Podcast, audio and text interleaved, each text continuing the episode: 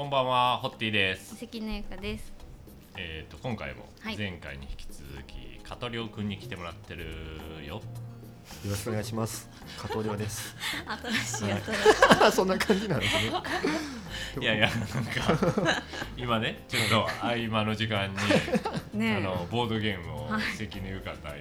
ホッティで勝負してたんですけど、なかなかこうちょっと面こん白い。な感じになるよね。なんかねなんかなんかやってるよみたいな感じのねテンションになってしまったっていうそれはならないですけど。おい なんかね、えっと、面白い。めっちゃ面白かったです。はい。ガイスター。ガイスター、はいいやー聞いてる人誰も分からへんと思うけど、うん。でこれあのアマゾンでも売ってるよね。売ってます売ってます。ガはい。ガイスターは？ガイスターもカトリオとか売ってる？あ売ってます。はい。ガイスターは。はい。クワルトは置いてないよね。あクワルトはそうですね。ね。おまああの家電量販店さんとかまああのよくあるあのハンズさんとかね。ああいうとこあーなるほどなるほど、うん。結構面白いわこれ、うん。面白い。うん、いいよねこれね、はい。なかなか、うん。みんなやりたくなってると思うちょっとこれこれえ今え？今聞いてる人絶対やりたくなってるよね。まだなってないと思う。しょっぱなから。えーなってない何の説明もしてないから 何の感情も抱いてないと思いまあそうですす。か、はい。ねいやでもそこなんですよね。ボードゲームのちょっと弱点っていうのは。うん。そうかそうか。じゃあじゃああそうでしょう。じゃあこれリスナーが やりたくなるようにちょっと今から、はいはい。はい。うん。プレプレゼン？プレゼン。この30分でうん。超難しい。やってみ やってみたく。やってみたくさせる方法をちょっと考えていきません？確かに。ね考さっきも言ってたけど、うんうんうん。なんかドイツではい。家におる時間が長いと、はい。家族の時間も大事にすると、うん。でそういうところではこう多く広まってるけど、うんはい。日本ではなぜか広まってないと、ううん。これはなんぜやという話ですよね。はい。なんぜやと 坂本龍馬。でもね、あのごめんこごめんなさい。の日本を変えるぜよ。と、いやでもねごめんなさい。めっちゃ話脱線しますけど、あのその芸妓さん遊びでなんですけど、東八拳っていうなんかまあ県剣遊びの一つなんですけど、そうやってやられたりとかしたことないですよ東ね。八県。はい。そうですよないですね。なんで急に言い出してるか言ったらあの坂本龍馬もやってた剣遊びなんですよ。まあ言ったらあのなんていうんですかね武士なりなんなりが切り合ってやってたらやばいじゃないですかずっとお前気に入らんからって。で何かしらこうちょっと揉め合った時とかにもなんかその坂本龍馬とかがそううんうんやってて、まあまあ強かったとは聞いてるんですけど、うんまあパッと見はもうじゃんけんなんですよ。うんであのそのじゃんけんなんですけどなんかそのまあ言ったらスポーツにも近いしそうでもないしなんかもう武士の人がまあ確かに強いぐらいまあ言ったらあのなんていうんですかあのこう狐と漁師さんとあと庄屋さんっていう三組になってる、ただのそれで、まあ、あの狐はえじゃあ漁師は狐を撃つで、うんうんえっと漁師はまああの庄屋に頭が上がらないと。で、庄屋は狐に化かされるかそういうふうな一応もので、まあ、それをちょっとしたこの、まあ、動作、まあ、あのじゃんけんをこう普通にじゃんけんポンであのグーチョキパする時でも筋肉の動きだったりとかちょっとしたこのストロークの瞬間に何がこう出るかっていうのって見れると思うんですけど、そういったのところを見ながらやるゲームっていうのがあって。ほうほうほうほうで実はそれの僕の、まあ、店でもあの例会を実はやってるんですけど布教活動としてとしてはいろいろ問題があってめちゃめちゃ難しくってもう3人とか4人とかぐらいしかやってないんですけどなんかそういう芸妓さん遊びって言われるものってなんかやられたことあるものってどんなそのかなれはあのえっとものが違ってあります。あります？トラトラトラトラ。はいはいはいはい。遊び。こうねあのそうです。あそこからこう ね。漁師さんと、はい。えっ、となんだっけ。あ加藤清正のあのあの虎退治のお話が元になった座敷遊びで、うんまあ本当に体を使ったじゃんけんですよね。屏風をこう立てて真ん中に。で相手がこう見えないお互い見えないようにうん最初ちょっとこう手振りの、えー踊りがあってでそれをしてからこう屏風の後ろに引っ込んで、えー、と虎か、えー漁師さんか。あー。でもストローク見えへんやんあれなんだっけ？それやったらでもあのゲームマイコさんは強いです。割と、うん。あの何を出すっていうのはあうん。の性格から確かにあの判断します。割とそうそうそうそうそう。割と男性は虎をやりたがるんですよ。こう四つん這いになってうん。進んでくるんですけうん。どだから大体その加藤清正さん。の槍を出すと勝てる勝てる。なるほどね。なるほどね。とか結構ありますね。はい。はい狐を従う狐をまああのありますね。こうしなんか塩とか。まああるんですけど。でおもばあさんや武田鉄矢とかって絶対狐だよねどん兵衛どん兵衛どん兵衛どん兵そこね。そうね。なんかどん兵衛かなんかのなんかなかったですね前も。そういう。衛どん兵衛どどん兵衛じゃないか。なんか緑のなんだらのなんか言ってなかったまあいいや。すみません。もう、うん脱線してすみません。ボードそう。ボードゲームも。ヘビーリスナーですね。いやいやいや。ヘビーリスナーがいやいや登場してくれてますね。ここ来るまでの間にずっと聞いてたんですよ。そうお客さんいきなり呼ばれたからずっと聞いてたよね。そうどうしようってちゃんとこれできるんかな。いけるかななるほど。なで聞けば聞くほど緊張して緊張してやばい喋られへんかもと思いながら来てるわけなんですけど。うんそんな緊張してるのねねいやうんいい割と感じ。緊張してますスムーズに。うんうんうんあのさっき見たかもしれないですけどそのボードゲームね、うんうんうん。クアルトっていうゲームやっていただいてる時に、コマの説明をする時に、うん工程を持っている時も、うんうん手震えてたんですよね。あ ちょっと思ってました。ちょっとちょっと震えてたね。震えてた震えてた。まあちょっとしびれてるだけっていうのもあるんですけどなんかはーってなんかできてるんかなみたいな。すみません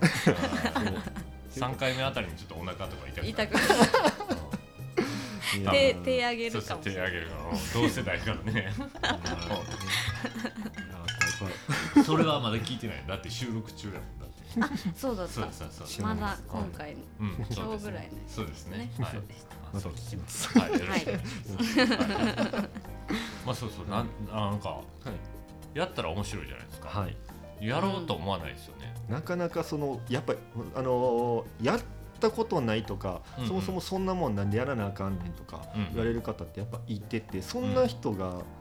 これやりましょうってやるはず絶対ないですよね普通だったらね、うん。普通に言ったらね。はいうん。普通に言ったらね、うん。うん。どうやまったらなやりたくなると思いますじゃあ。ねまあ例えばですけど、そのまあ、テレビなりなんなりっていううんうんところで、なんか噂になってるからかじってみようかなみたいな方とかはやっぱ実際うん多くなってきて、だからこそあそうあまああの市場的にはかなりまああの一時期のことが考えると良くなってはいるんですけど、うんうん。うん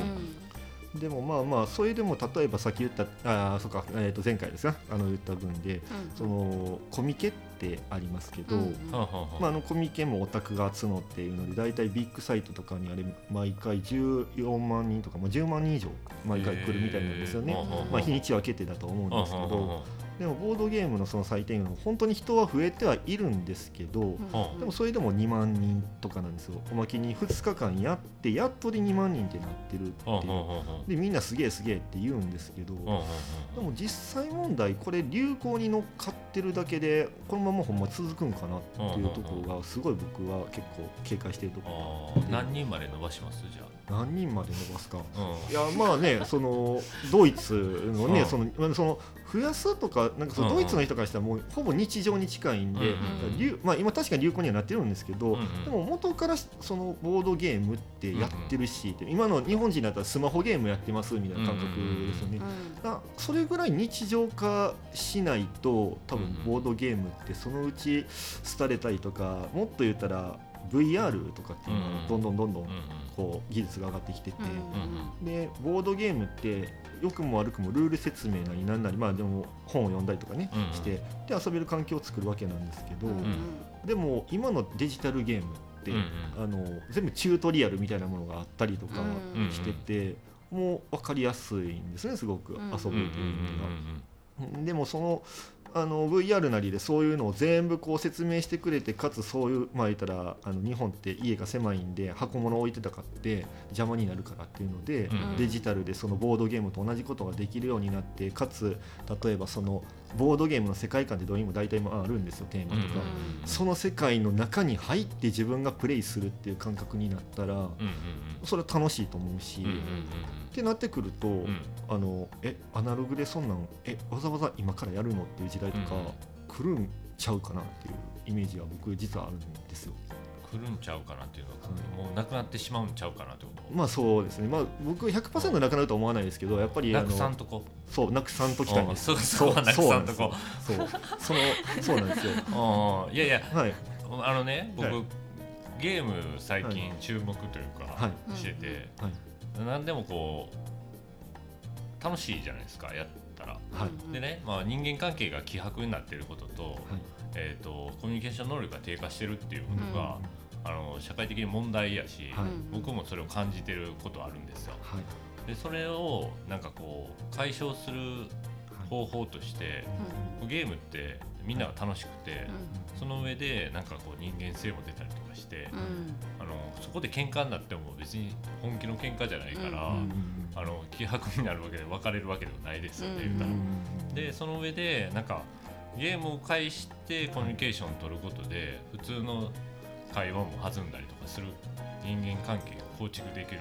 可能性が高いと思うんですよ。はい。これをデジタルでしてしまうのではなくて、うん。オンラインの良さはオンラインの良さであるけどもこのアナログの良さはアナログの良さで絶対にあると思うんですよ。ですね。でそこをなんか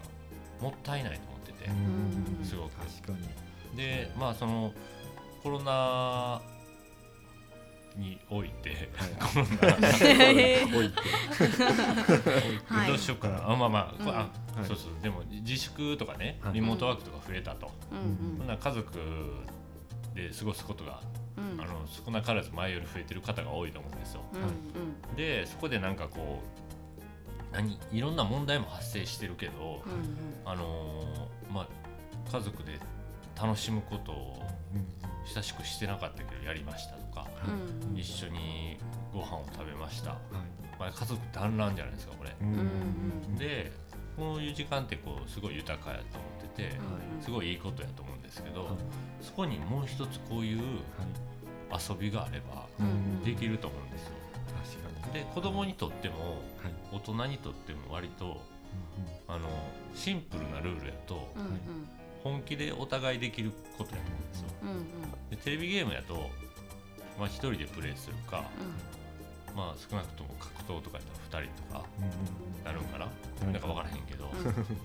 あありますよね、まあスプラトゥーンとかやったらうん。2人でできるのかな、まあねあのネット返してとかねいそうよね。ろいろね。うん。でもスプラトゥーンやるより、はい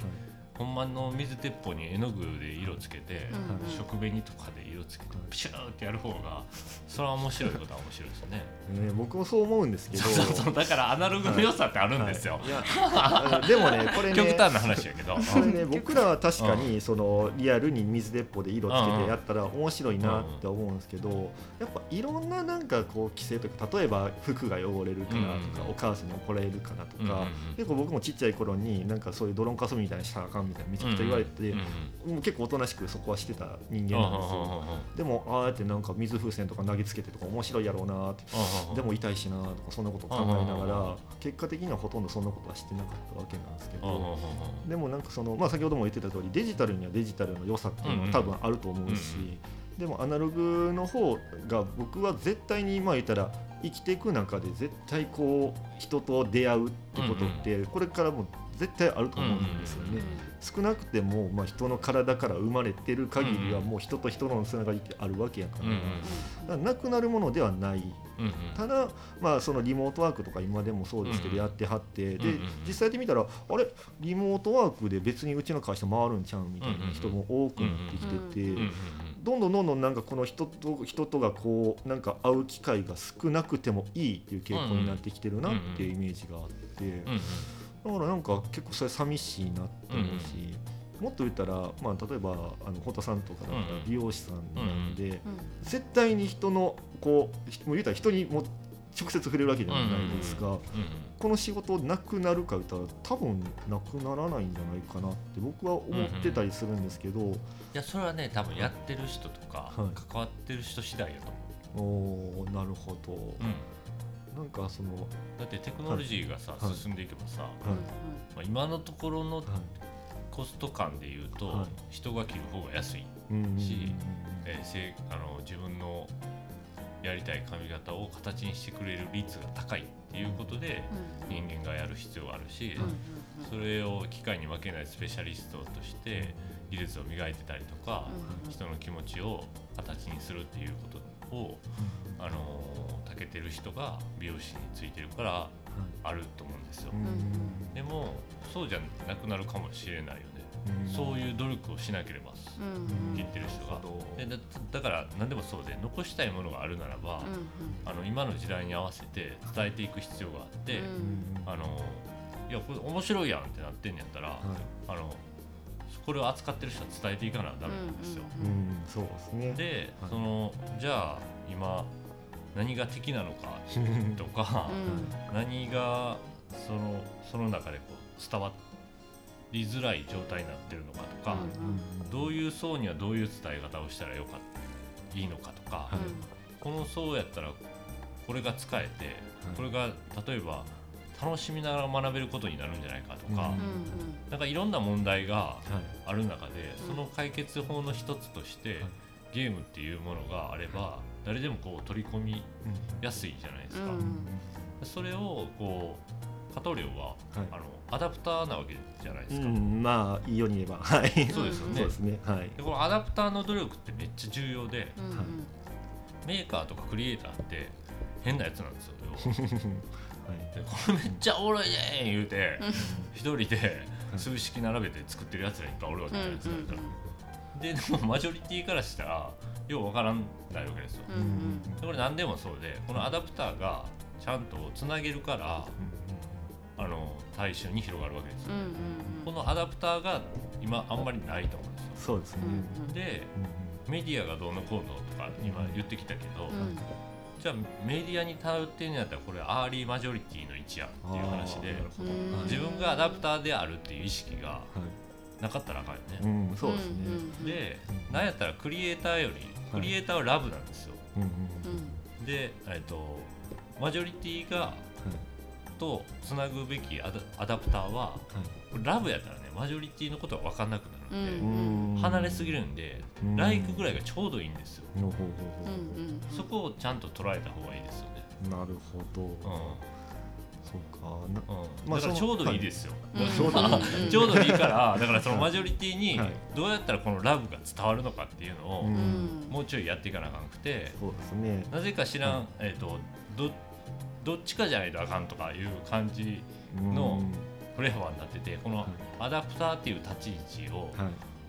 なんかもうちょいやっていく人が増えれば多分広がっていくと思うんですよね。まあね。でね、まあ、例えば今のそのボまあいるその、まあ、さっき言ったメディアのも一個のものだとは思ってるんですけど、例えばまあそのうちみたいな店舗っていうのはもうここ5年ぐらいでもともとそんななかったのに全国にも400件以上とかっていうのが、まあ、もっとあるんだと思うんですけど、あってで、まあ、それぞれみんなコンセプトなり何々やり方っていうのを持ってやってはるとは思うんですけど、まあ、流行に乗っかっただけもいらっしゃいますし、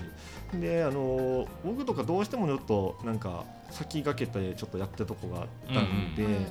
まあなんかあのやっぱ結構その広げるっていう意味では思いは強いけど、うん。うん、でも別にお金持ってるわけでもないしメディアでこう言ったから言って流行乗っかったで、うんうん、それですぐに廃れるのが絶対意味がないと僕は思ってたんで、だから徐々に伝えていかな仕方ないって思ったんですよ。まあ、その時から、まあ、あのちょっとね昨日もあの言っていただいてたんですけど、うん、あのその儲けとかそういったビジネスっていうところに乗っけるところでは、すごいターゲットっていうのがちゃんとこうなんていうのかな設定ができてないっていうふうなところでおっしゃってたんですけど、であのはい。あのまああの一応あれですね。あのちょっとそこ整理するとあのえっ、ー、と何でしたっけ。あのそうそうボードゲームが好きな人の、えっと、なんかメディアとかそういったものの、まあ、流行とかそういったものを追うような方々、はい、で、まあ、ゲーム全く興味ないというかもうやる気も起こらんような人っていうふうな3つの層に分かれてあってで僕はそう言った、はい、そう。でそこに対して僕はあのどっちかというとその一番下のやったことない層っていうのがターゲットだっていうふうに思ってたんですよ。ってことはそれそもそも触れる機会もないような人をどうやって巻き込むねんって言った時に僕はもう地道にやるしかないって思ったんですよね。うん、で、まあ、あのビジネスっていう意味で考えると僕は正直まあ全然こういいものじゃないとは思うんですけどだからなんかやっぱ気持ちの方が結構先に来ててこんな絵もあんのになんでみんな知らへんのとかもしくは自分が誰かとコミュニケーションを交わすためになんかボードゲームめっちゃ便利やんって思ってでだからこそ例えばですけどあの、まあ、今もやってるとこめっちゃ多いんですけどあの企業の、まあ、言ったら研修、あの新人研修とかそういったところにボードゲームを使うとこも多いんですよね。まあ、あの中にはやったことない方もいらっしゃる中で、まあ、あの僕やったやり方はですけどあのボードゲーム何個か並べるんですよ。で、まあ、僕も全然知らない人と話するわけなんですけど、あのボードゲームどれでもいいんで好きなの持っていってくださいと。であの15分ぐらい、まあ、あの適当にルール、まあ、読めそうなやつしか選んでないんで、読んでくださいと。でその後遊べる環境を作ってください。それだけなんですよ、やること、でもそうなると課題やからやらざるを得ないわけですよね、でルールもこっちも分かりやすいのを見てるわけやから、まあ、それとりあえず解読してもらって、でその後その遊べる環境を作るっていうのって結構また大変だと思うんですけど、まあ、それを作っててやっぱあの、まあ、遊んで楽しそうに結果的にはなるんですけど、ただそれって何のためにやってるかって言ったら仕事をする上で、まあ、今そこの場にいる人っていうのは基本的には一緒にこれから仕事を、まあ、できれば楽しくやっていきたい、うん、まあ、そういう、まあ、メンバーになるはずなのに、うん、まあ、あのよくある企業で、全然隣の人とこうなんか別に普通に挨拶したいのに挨拶もせずにメールだけでやり取りして直接的に話すればいいのにいやあのメールやったら形残るじゃないですかとか言われてなんかそれでし、うん、こうコミュニケーションというかもう業務的に会話をデジタル上でやってるみたいな。あそれはね日常業務でね。そうそうそうそう。ゲームしてくださいって言った時にメールしてるわけじゃなくて、あじゃなくてごめんなさい。そうそうそう。話飛んでごめんなさい。ごめんなさい。わかりました。でまあそんな中で終わってしまうなんか会社ののなんかチームというのはなんか僕は嫌だと思うところもあるしもっと言ったらなんかあの別に趣味なりなんなり一緒に共感するでもいいやろうしあのまあ言ったらその本当のその研修の狙いっていうのはみんなそれぞれがあのあれなんですよ。あのやっぱ得意不得意ってあるじゃないですか上司短所、それがゲームをそのルールを覚えて教えて遊んでムードメーカーみたいなのがいたりって全部見てたらもう分かってくるじゃないですかある程度。そこは狙いでだから、うん、ああの人こういうなんか戦術的なものとかそういうのすごいなんか得意そうやから、うん、あこういう仕事ちょっとお願いしたりとかできるかなとか、うん、なんかあの人全然アホやけどなんか飲み会とかした時楽しそうやなとか、うん、そういうのを知るだけでもだいぶ違うんじゃないかなって思って、ちょっとぶっ込んだ、まあ、企業さんがあるんですけど、とか例えばと今やってあのちょっと今あの休みなんですけど、えーと銭湯で、あのボードゲーム会っていうのもやってるんですよ毎月、はい。まあ、7月から再開になるんですけど、まああのそれもなんかあの言ったら銭湯に来はる人って結構こうオフな状態だと思うんですよ。であのなんかそのオフな状態でなんかようわからんもんやってるけどって覗きに来はる人っているんですよ休憩所のこうやってたらね、それ覗いてあかんのじゃんえっとねあごめんなさいあの共有スペースがあるんで。そうそうさすがにねそう。嫌んっていうのがね。違うか。そうそう銭湯の話題の時に覗くってなるあれかな。いや。堀田さんの想像力あそうかそうかでもそのでも令和になったらもうなくなりそうですねそういうの。なんかなんか銭湯イコール覗きって以降でつなげるみたいな。あそうか。ななくなるの？多分それ、うん、確かに。あの、うん、スーパー銭湯が多分今の人たちはパンって出てくるので、昔のね、うん、銭湯を思い浮かべたら覗くっていう行為が出てくるかもなるほどね、うん。うんうん、そうか昔の銭湯やもんね。昔の銭湯。昔ながらの、はいはいはいでまあそういったところでなんかもうこう気の抜けたところでなんかよう分からんけど人集まってて会ったこともない人とゲームするって環境ってよくないって思って。でやってみたら意外となんかやっぱ行きたいとか言われる方も多くなってそう。まあその毎回毎回はすっごいたくさんの人になるわけじゃないんですけどでもなんか近くの子供さんにはもう来て、うんうん、なんか遊びたいですっていう方もいるし、うんうん、ね、他の銭湯さんもそんなんやってるんだったらうちもやってみたいわとか言われる方がいたりとか、そう。でも僕は下心でちょっと女性あのあれなんですよあのこう、まあ、あのそこの共有スペースが女性のお風呂の、まあ、入り口のところのあの真ん前でやるんで、うんうん、ちょっと湯上がり姿見たいだけっていうふうにいつも言ってるんですけどいいですね。い。いですね。いいですよね。なんかあのオフな感じ。いいですね。トロチ食べさせてもらは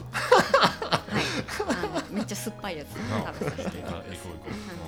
まあその言いながらねそうやってて。いじめたくなる感じがいい。はいはいなんかね、まあでもそうやって結構ねあの、まあ8年もやってるからいうのもあるんですけどちょっとでもこう好きやったらそこでやってみようかなって思って、いやいやめっちゃ愛あるやんな、いやなんかいやそれは愛って言っていいのかわかんないんですけどね僕は恋恋あるよな、恋。類義語できました。恋。類語で。恋。なんかあるんじゃすごいやんな。やろうと思わへんくらい？そんな。そうですね。そこまで動けないですよね、いやいや。もうちょい動いてあるだから。いやでももうほんまにそうですよね。だからそこで今ちょっと気になってるのは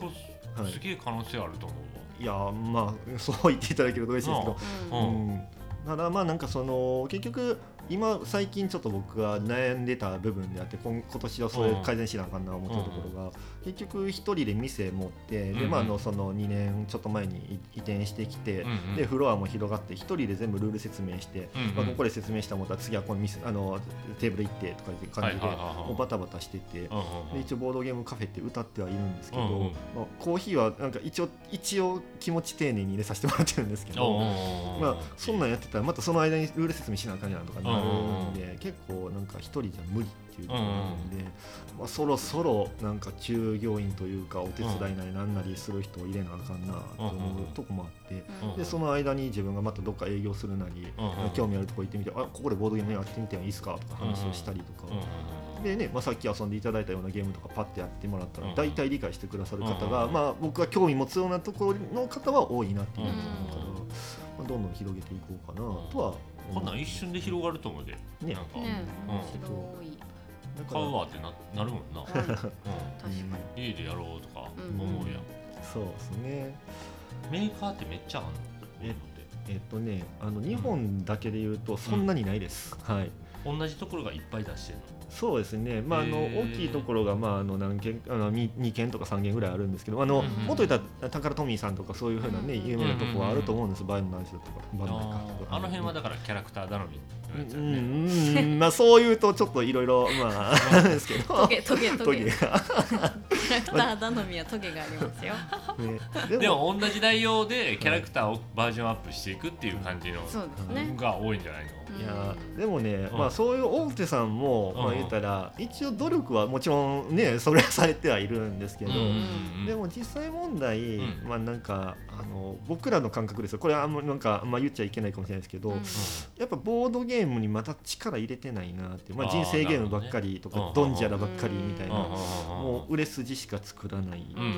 新規開拓ってしてないでも僕もそう思ってたと思ったら実は細かいなんかチェマイナーチェンジみたいなことをコツコツやってたりとか、まあ、例えば「ワンピースだからっていうのでそのキャラクターのカードをなんかトランプに入れてるだけなんですけどそれでもなんかこのカードには能力があってみたいなそれのキャラクターの能力に特化したようなものをなんか要素として入れてみたりとかそういう努力は。ジョーカーが伸びるとかな なったらめっちゃいいっすねそれ。めっちゃ欲しいっすわそれ。あいやね。ね欲しいっす欲しいっす、ね、え。ー、めっちゃ欲しい。ババ抜きでこう。伸びて美容あの取ろうと思ったら伸びるからあ話そうみたいな感じの。ゲーム成り立たなくなるじゃない。いやでもそれねゲームに成り立つと思いますよ僕。あの全部カードの質感が違うくって、うん、で触ってってなんかヒントが出るじゃないですか、そうやって、でまあババ抜きにしてもこう同じのを揃えるってもあなんかザラザラやなみたいな。なんかいろいろあると思うんですけどそういうのは、うん、そうゲームになると全然思うし。ならへんと、いやいやいや。いやいやいやいやなるんすよ。本気であるんですよそういう感じのもの。ボードゲームってねいやありそうありそう。なるともなると思うトランプでくくっちゃダメですよね、それはね、そうやな。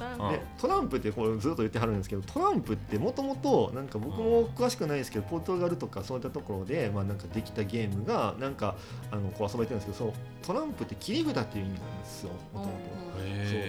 でまあなんかその切り札カードを言って、まあそのまあ、トリックテイキングとか言われる、まあ、種類のゲームがあるんですけど、そういうゲームの中では例えば赤のスペななんですか？あのスペードのなんかあのエースがめちゃめちゃ強い今回は、そんなふうなことは決まったりするんですけど、うん、そういうふうななんか切り札っていう意味だったりしてるけどでもあの媒体って使えるしいろんなところでこう反応性あってなんかルールも作れるよねってなって、まあ、そういうそのトランプのもともとの遊び方っていうのはなほぼほぼ日本人知らない状態で、まあ、神経衰弱やろうかとか、でもそこもす僕からしたら不思議なんですけどね今思えば。なんかなんで知ってんのみんなって思うしトランプの遊び方いやそうやね、そう。いつの間にか教えられてるもんね。そう、ね、うん、だからそんな感じでいろんなゲームがあればいいわけね。そうですね。学校やなほんなら学校 学校、うん、小学校の図書館、うん、ああありますね。横とかにプレイルームとか作っといて、そこでなんかいろいろ遊べたら面白いな。ああそれいいですね、ね、数学者めっちゃ出てきそう、うん。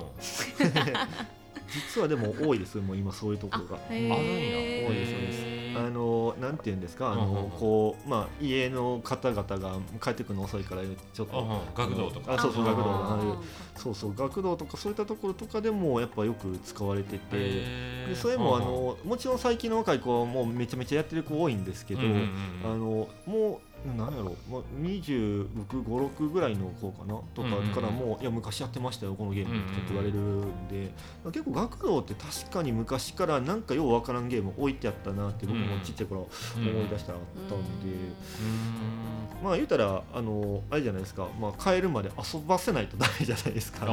らその中で多分なんかあの見つけてこられたものを置いてるだけだったのが今は結構そのまあメディアなりなんなりでやってるから言うのでみんなもうそのゲーム知っててそれを遊ぼうぜみたいな感じになってる風潮はあるっていう感じなんですけどそれまではもう自分でルール読むか、まあ、あの先生なり何なり教えてもらうかみたいな感じだったみたいなことも聞いてましたけどね。いやだから問題は、その大人と子供が一緒に戦ってないっていうことが問題だと思う。子供は子供だけでやるでしょ多分、はいはい、えっ、ー、とねそうでもなくなってるイメージが僕はあるんですけどまあもしかしたらこうもうすごい狭い範囲でしか見てないかもしれないですけど、うん、でも例えばうちとか、うん、まあ言ったら、うん、不登校の子とかもよく、あのまあ、家族なり何なりであの来られたりとかするんですよ、でいいゲームないですか？みたいなことを言われたりとかして。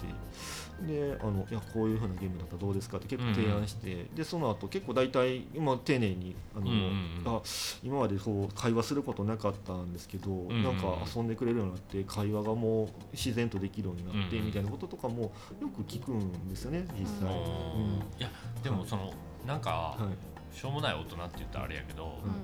の価値観で、はい、ゲームせんとちゃんとしなさいみたいな感じがあるやん、うんうん、ゲームを一括りにしてさ、はいはい、それ自分がゲーム弱いからちゃうんとか思う感じやったりすると思うんだけど。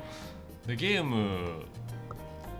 をなんかその価値観を変えていかなあかんから、うん。ゲームした方が賢くなるよとか。そうですね、うん、いや絶対そう賢くなりますよね。っていうのをもはい、もっと言ってたいねいやそれもね実はやっぱり言われてはいるんですよ、うん、ただあの例えば学研さんみたいなところとかだともう明らかに教育とかそういったものやっぱつながるから言うので頭によえ頭が良くなるとか書いてあって、なんかまあ素敵って思うかもしれないんですけど、僕は実はそうはあのまあ頭良くなると思うんですある程度は、うんうん、でもそれはデジタルゲームでもなんかよくこうデジタルゲームとアナログゲームです。よく親,、えーと、親御さんが言われるのは、うんうん、そのデジタルゲームをさせるとダメじゃないですか。まあ、言ったらなまあなんていうんですか勉強できない子になるとか、うん、もうそのなんか依存症みたいなのになってしまったりとか、まあずっと同じことをやってて頭が働かないとかなんかいろいろ言われるんですよ、でもアナログゲームは頭働くからいいじゃないですかみたいなことをすごく言われて、だからまあ言い方、僕からは何とも言えないですけどでもその時にでも言うんですよ。やっぱりあの僕もあの結構ドストレートにそういうふうな話ってもう言うんで、いや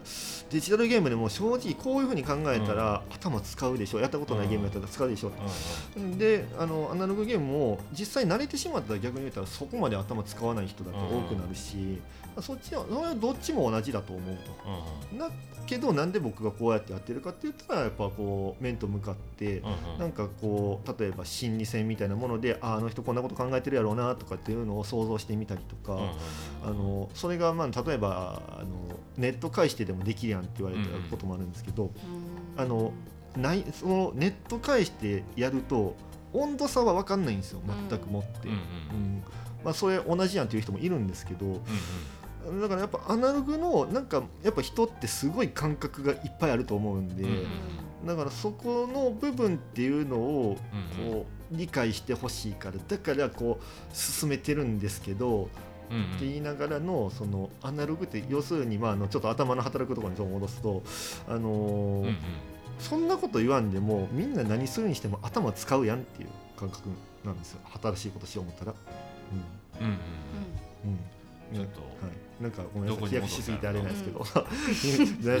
戻ってないですね。戻ってない戻ってないですね。じゃじゃじゃどこ何の話しちゃったっけ？すみませんあの 広めてそう広めていく方法ですね。学校に置いといたらいいんちゃう？っていうところですね。でもそのあの大人が邪魔してるよねっていう話やったら大人がゲームを否定しがちやからアナログにしろデジタルにしろ両方ゲームで育つ脳はあるわけや要は使いようでそれを理解しようとしてなかったりとか、あの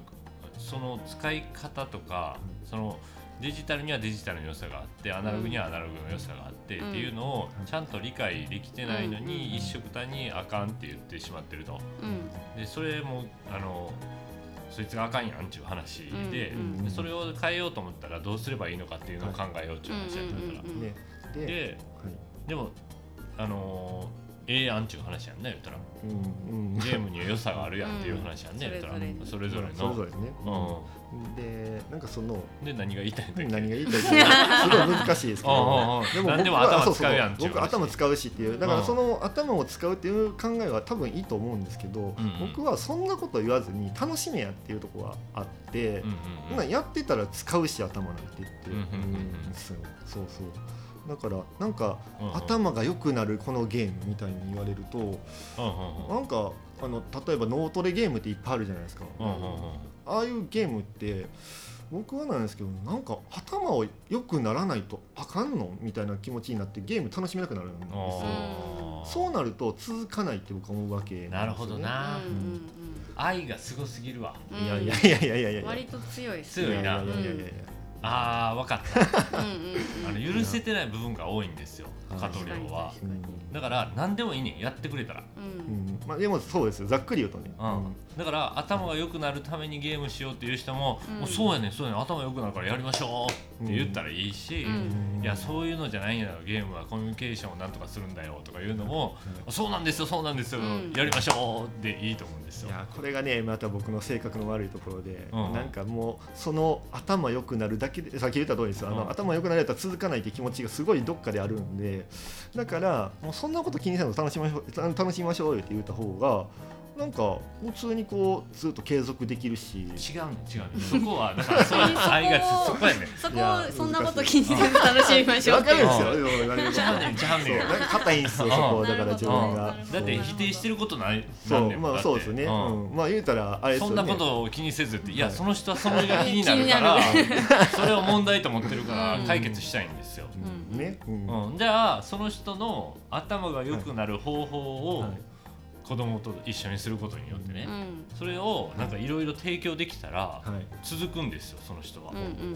あほんなら僕それちょっとまとめときますわ言うてジャンル分けにして、ほんならこれやったらいいんちゃいますこれやったらいいんちゃいます、っていうのをバーってまとめたら、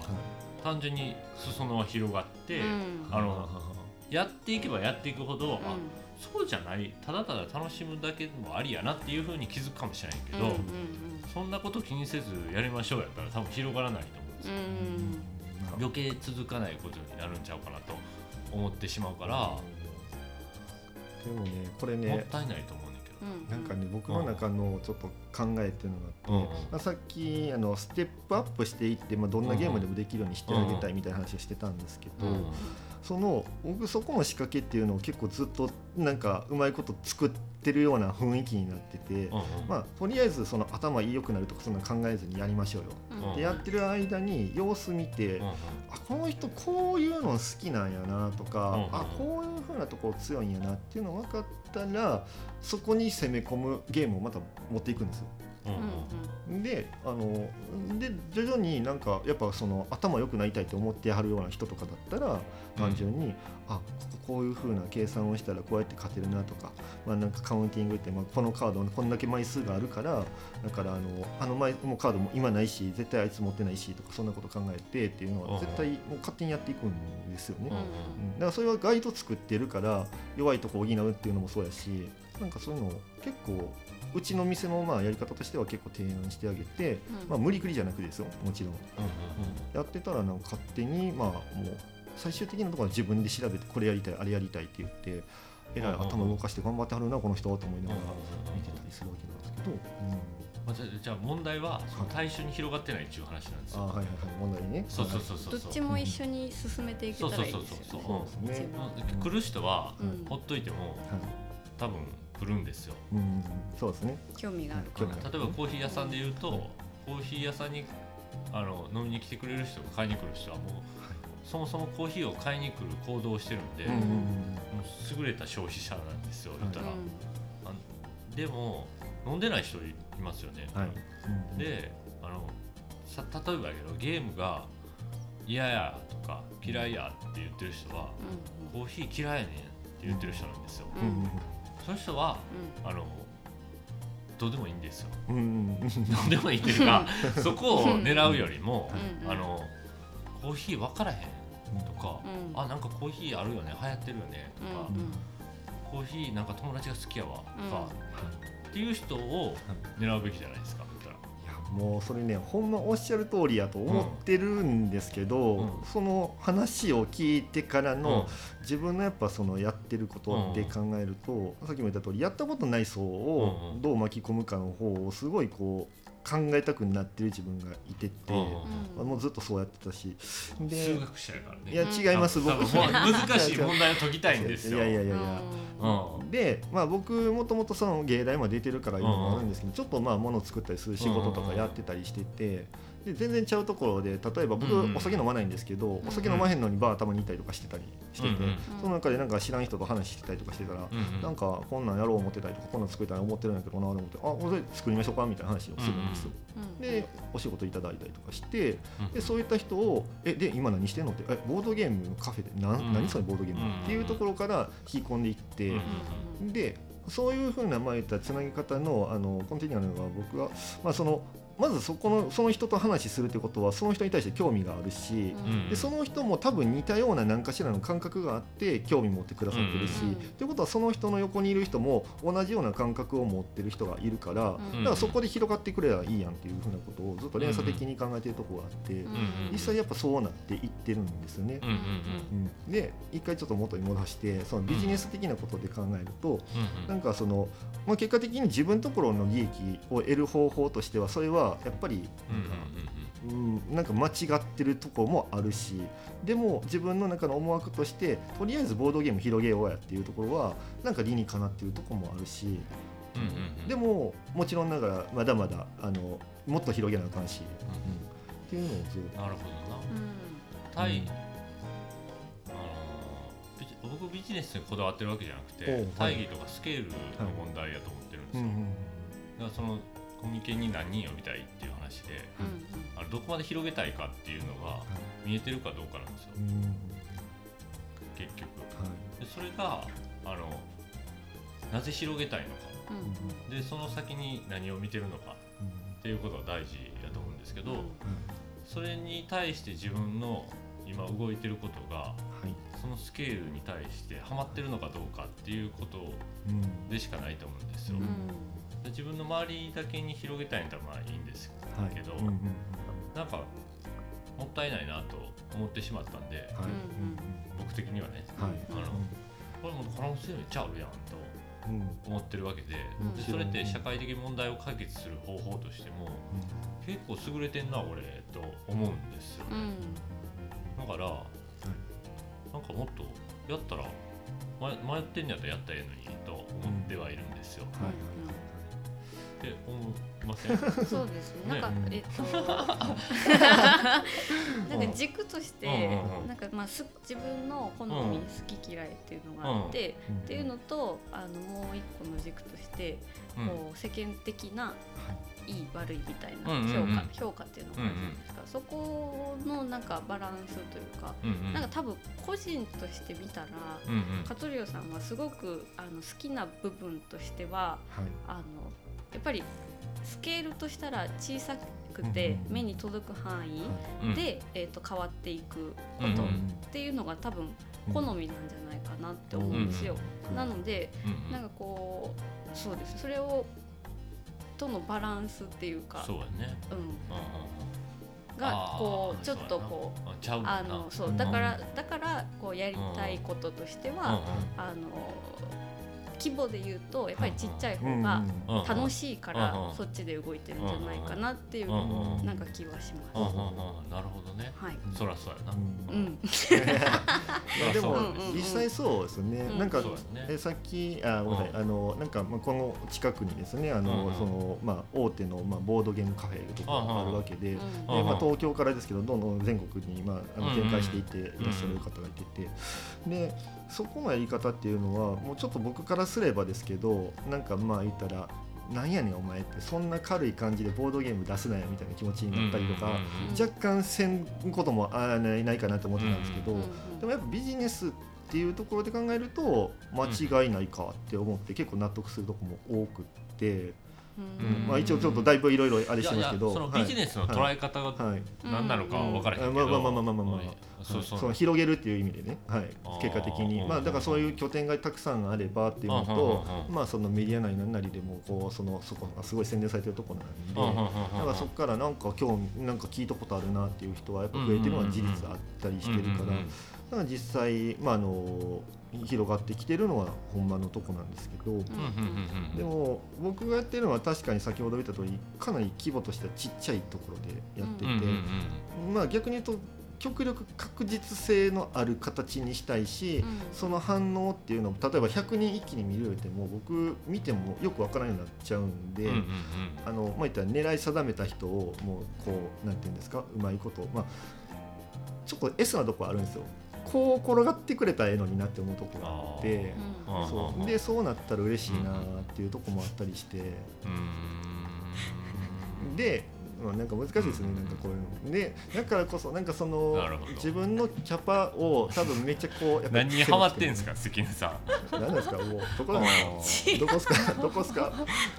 多分いろんなところ私のこの今見えてる、あの視界が面白い。面白いです。はい、すみません、あの、はい、あの、に、そうですね。はい。でもね、ほんまだから、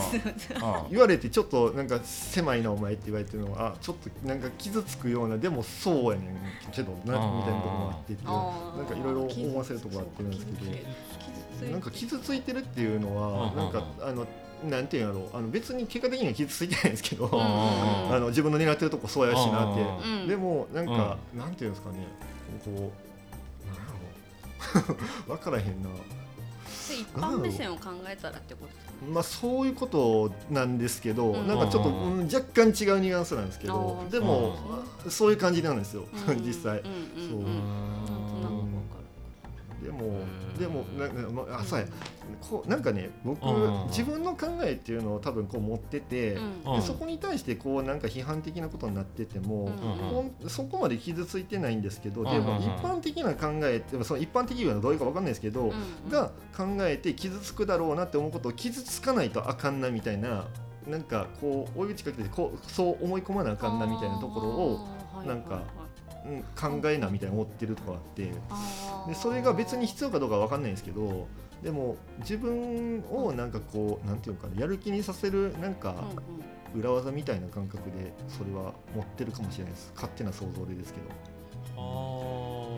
だから結構まあ、一人で店やってて